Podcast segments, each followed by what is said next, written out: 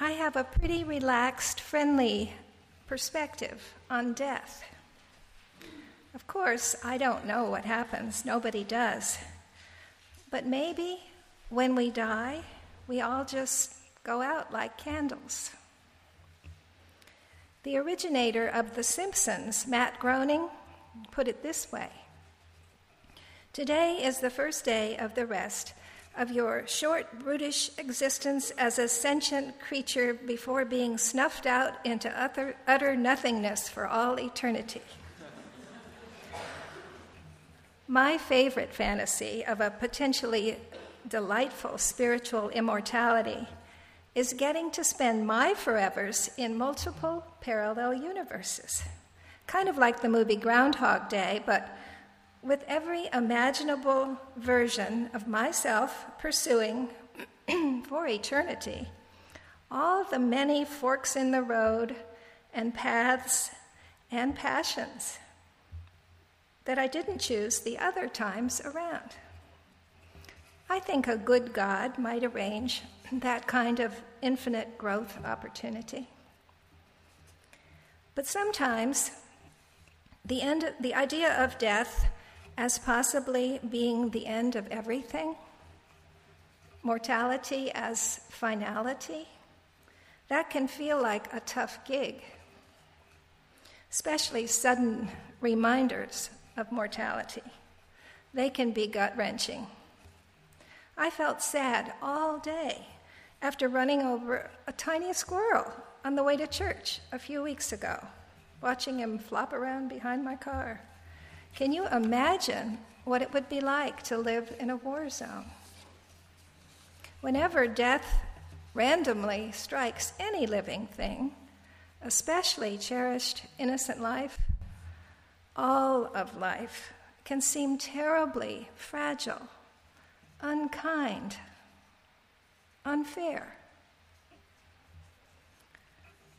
Or, as Calvin said to Hobbes when his rescued baby raccoon died, it's either mean or it's arbitrary.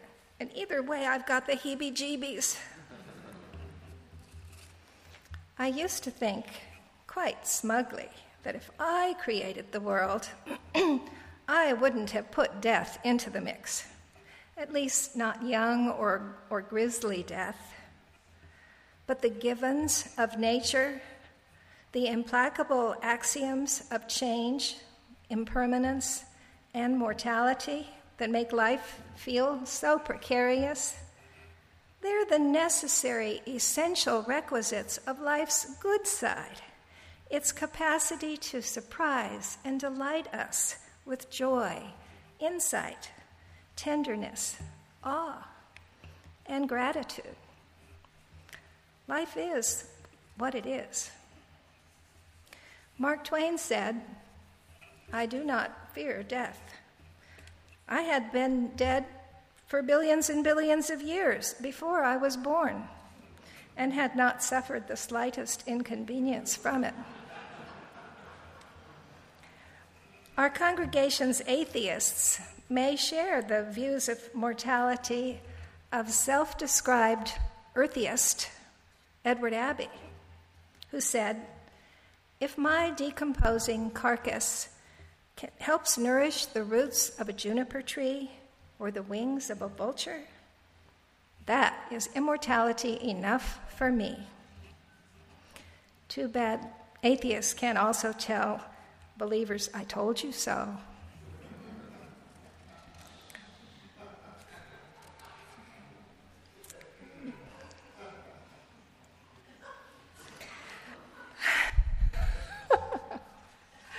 Maybe death jokes aren't a proper meditation. but my, my meditations usually run pretty dark and deep, so I'm lightening things up a little bit today. I don't want everybody to say, oh God, not her again. So. Although I'm often anxious about the details of living, I'm very lucky to have little fear of death. Of course, I'd rather not be there when it happens. I don't fear hell either, thanks to a simple kindness from my war battered atheist father Late one night, when I was a little girl, he found me weeping quietly and guiltily in my bed, broken-hearted, because my best fundamentalist girlfriend had helpfully explained to me how he, my sweet non church going dad, was going to burn in hell forever. Dad sighed. Then he asked me a few reasonable and important questions. Did I, Nancy, think that he, Dad, was a good man? Oh, yes, dear. Yes, Daddy, you are. Well, and is God good? Well, of course. So, would a good God send a good man to hell? At that moment, the scales fell from my eyes, the sun rose in the heaven, and I have never been afraid of either God or hell since. Thanks, Dad. By the way, although I'm not afraid of hell after Earth, I am frightened of ending up in hell while I'm still here.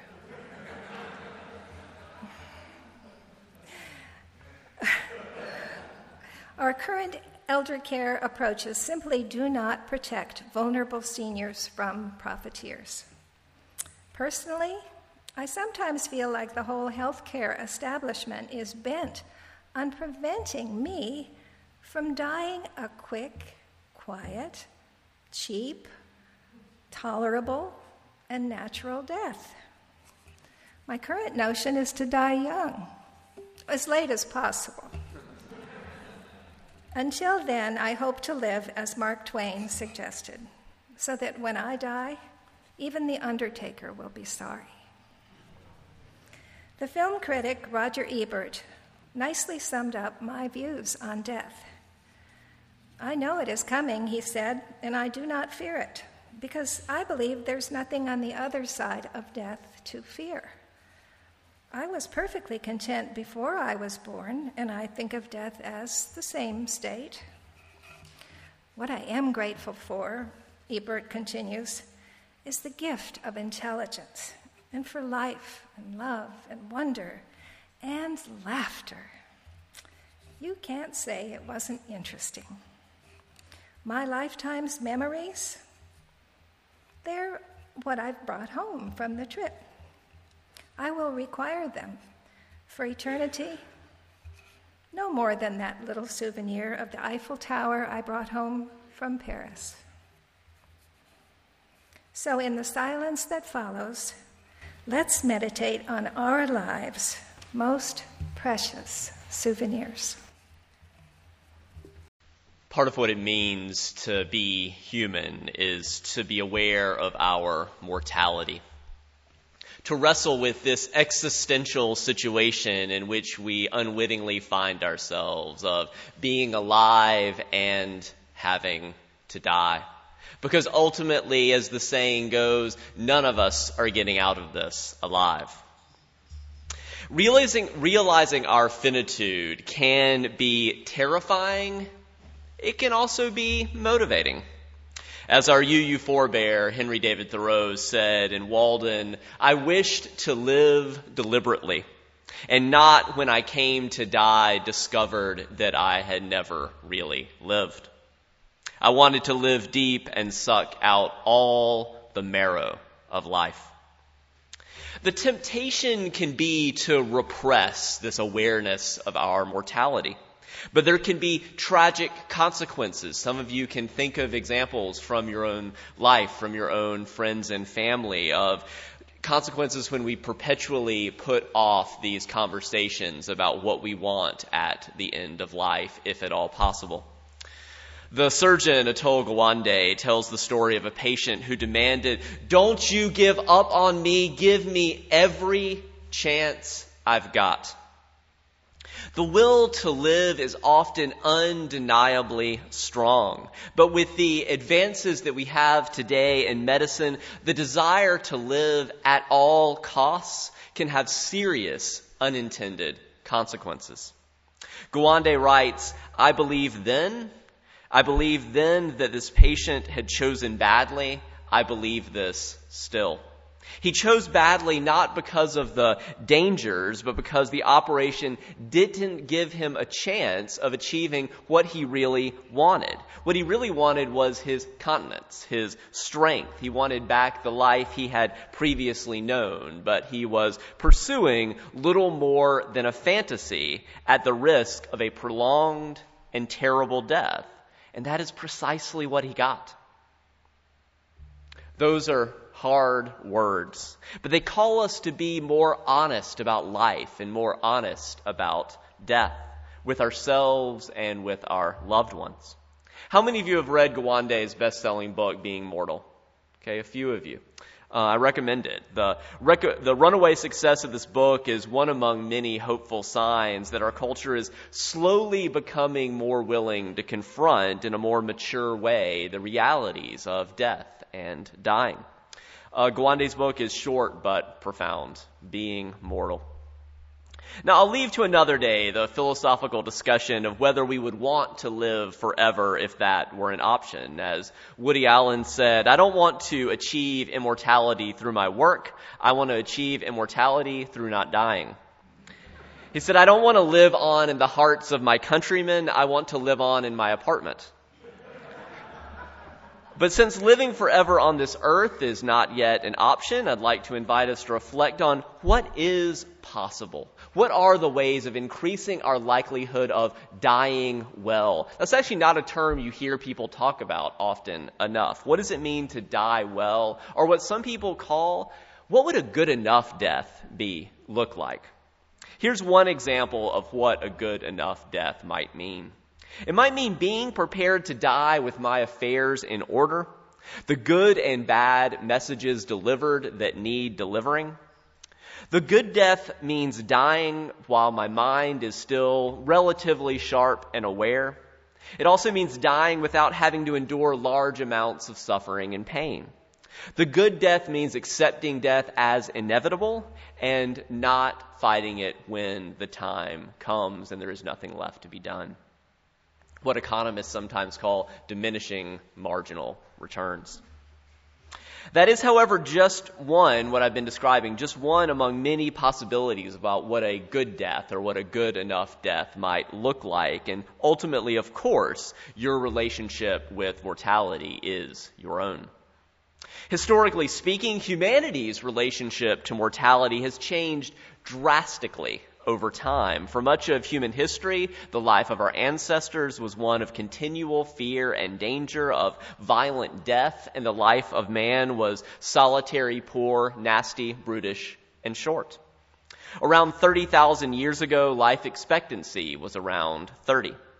It wasn't until the development of agriculture around 10,000 years ago that things started to change. Soon people recognized that, wait, we get sick oft- less often if we separate our drinking water from our sewage. And in relatively short time, the human race experienced a 20 to 30 year gain in life expectancy. When the first European settlers arrived in North America, to be frank, all they did was die. If it wasn't starvation, the freezing cold, battles with the native people, it was influenza, diphtheria, dysentery, or smallpox that did them in. At the end of the first three years of the Jamestown settlement in Virginia, 440 of the original 500 settlers were dead. If you were the mother of five children, you were lucky to have two of them live past the age of 10. Today, plagues, basic infections, childhood diseases have, for the most part, been eradicated.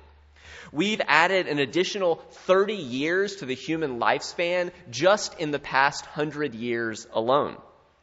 In 1900, Americans could realistically expect to live to the age of 47. In, by the 1930s, 59. By 2000, that age expectancy had reached nearly 80.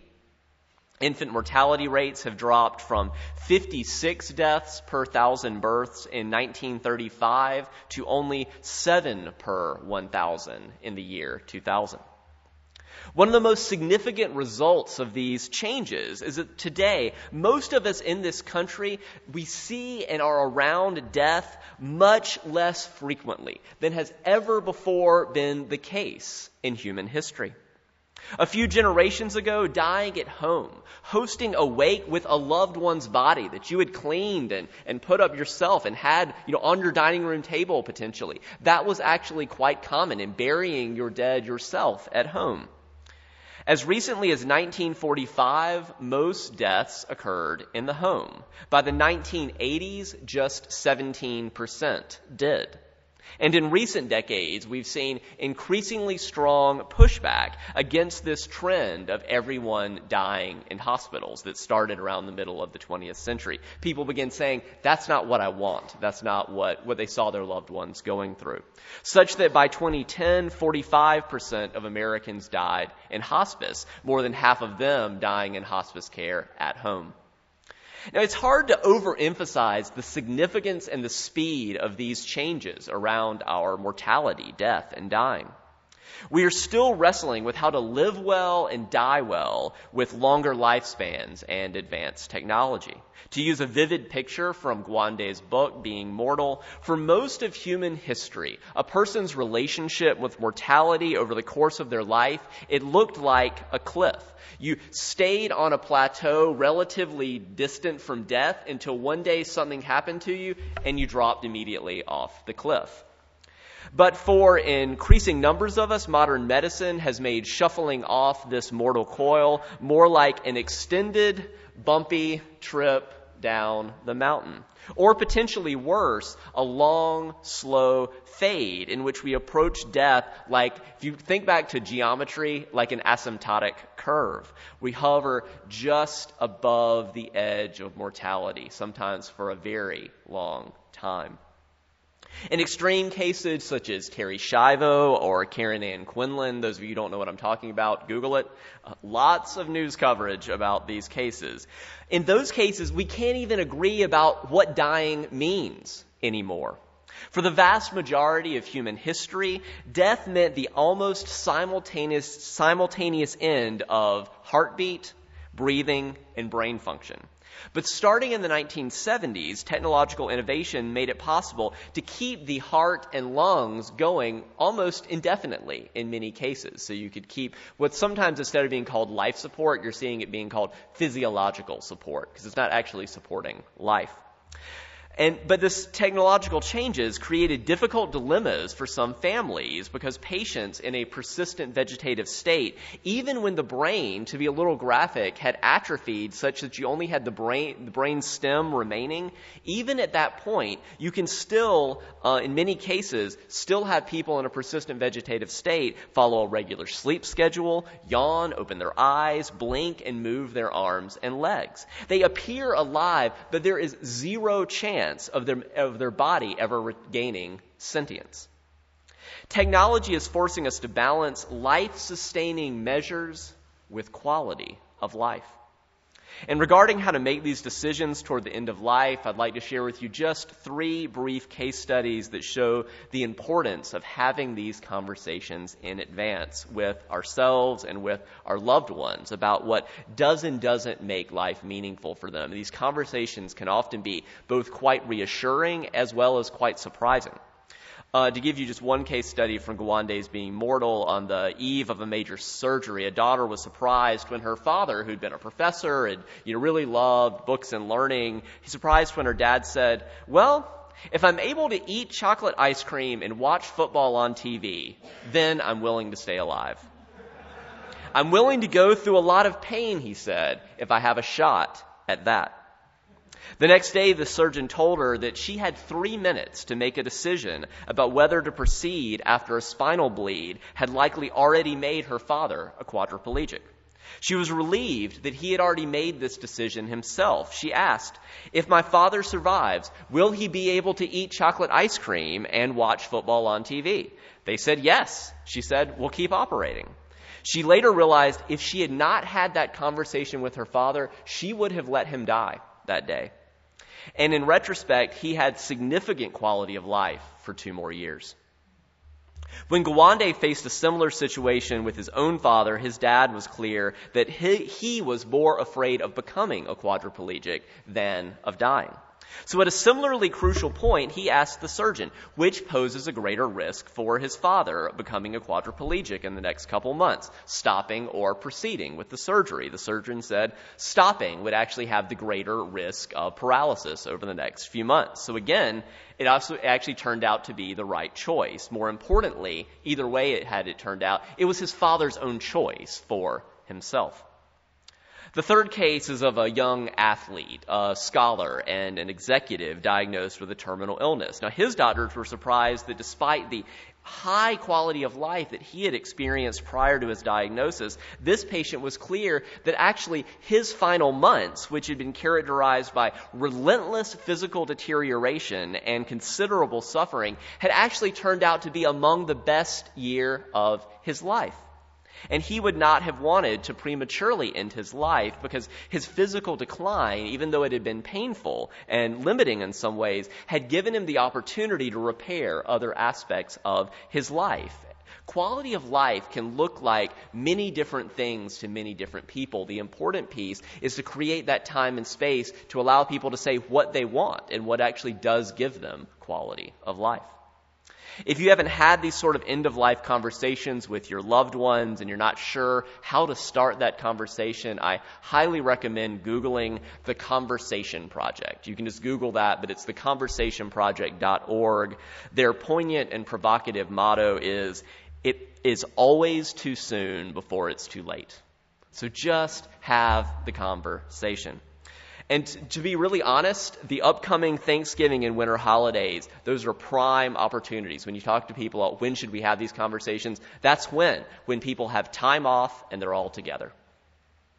Relatedly, if you or your loved ones don't have a will, a living will, and a power of attorney, do that today. Do that next week. Don't put it off. And that's something you need to do again every time you have a major life change. You know, you buy a house, you have a kid, you get divorced, you know, you have a major illness, you need to look again at your will, your living will, and your power attorney. One good starting point for that process, Google five wishes. I'll also put the link to these in the sermon manuscript that we put on our website. Now, there's a lot more to say about discerning and supporting end of life choices, including the need for death with dignity legislation. But I wanted to be sure to at least touch briefly on the shifts that are happening, uh, uh, that are happening around what do we do with our bodies on the other side of our mortality. As early as around 100,000 years ago, we have archaeological evidence of Homo sapiens burying their dead, what we would call with purpose. The bodies are buried in ritualized positions and with ritualized elements included. Now, we can't understand what those ancient people thought about death or the afterlife or even the corpse, but these clues do tell us that they did think about it. The custom used to be natural burial at home, but in the 19th century, a lot of this started springing up around the Civil War. Embalming practices became increasingly common, and then what we saw over the decades were these skyrocketing costs associated with funerals. A turning point came in 1963 for two reasons. One, Jessica Mitford published a best selling expose of the funeral industry titled The American Way of Death. Who remembers or read that book? Okay, quite a few of you. Uh, that same year, Pope Paul VI overturned the Roman Catholic Church's ban on creation, uh, cremation, not creation. That would be really interesting. we'll talk about that in February for Darwin Day. No. Um, Rates of cremation have risen steadily in the years since 1963 with that lifting of the cremation ban and the publication of Mitford's book. In 2014, 44% of Americans chose cremation. It's estimated that by uh, 2020, this will become the majority option. Uh, I should also note that instead of actually going back to read The American Way of Death, it's kind of interesting historically, but the really great 21st century parallel I'd recommend is an excellent memoir called Smoke Gets in Your Eyes and Other Lessons from the Crematory by Caitlin Doughty. She's a young, a young hipster um, funeral director that's really part of leading edge of the current alternative funeral industry. I really recommend her books, uh, Being Mortal and Smoke Gets in Your Eyes. Uh, currently, my will calls for me to be cremated, but I'm less convinced than I once was that it's the cleanest or simplest choice. On one hand, it is an improvement environmentally from filling the earth with concrete vaults and bodies full of toxic chemicals. The average 10 acre cemetery contains enough coffin wood to build 40 homes and has enough toxic formalin to fill a backyard swimming pool. That's every 10 acres of cemetery. On the other hand, significant energy is required and hazardous emissions are released in the process of heating an oven to 1800 degrees for four hours to turn a body into ashes. And it denies part of what um, Nancy was talking about with Edward Abbey of, you know, putting your, um, you know, recycling yourself, as it were. I'm increasingly interested in the green burial movement, in which bodies without any chemical preparation are buried with a simple cloth shroud. In some of these cemeteries, sometimes people also do it on their land and in their own backyard, so to speak. Uh, but in some of these cemeteries, after a certain number of years, depending on local soil and weather conditions, another person can be buried in that same spot, which makes sense with, you know, 7 billion plus people on this planet, and where are we going to put them? The number of Green Burial Council approved cemeteries, you can Google Green Burial Council if you want to learn more. In North America, they've grown from one in 2006 to 300 today. There are three in DC Metro. For now, as we continue to wrestle with the meaning of mortality and with our response to being alive and having to die, I'll close with these words from the poet Mary Oliver. She writes, To live in this world, you must be able to do three things to love what is mortal, to hold it against your bones, knowing that your own life depends on it, and when the time comes, to let it go. To let it go. Let me share just one or two quick things from my family. So I shared some just general thoughts about mortality, and uh, it's been my honor as a, being a minister for you know a decade and a half plus now to accompany families on you know in these end of life journeys. It's incredibly moving and meaningful, but those aren't my stories to tell. So let me tell you just a quick story from a few examples of the things I carry with me from witnessing these in my own family. The when I was 15, as many of you know, my father died of esophageal cancer, and it was probably it was evident by around. Uh, so I was a freshman in high school. It was evident around Christmas Eve was the last time he went to work, and he died in March. And just really grateful that he was able to be on hospice because he was, you know, had he was able to extend his life through some hospitalizations and treatments, but he hated the hospital, as you know, hated being woken up. So being able to spend his final months at home in a in a hospital bed, at, at, that was a tremendous gift. He said that all the time. He would ask my mother. He's like, he, like when he'd have a bad day occasionally, he said, you know, is she going to take me to the hospital? And you know, and just being able to tell him, no, you're you're going to be able to die at home was a tremendous comfort to him.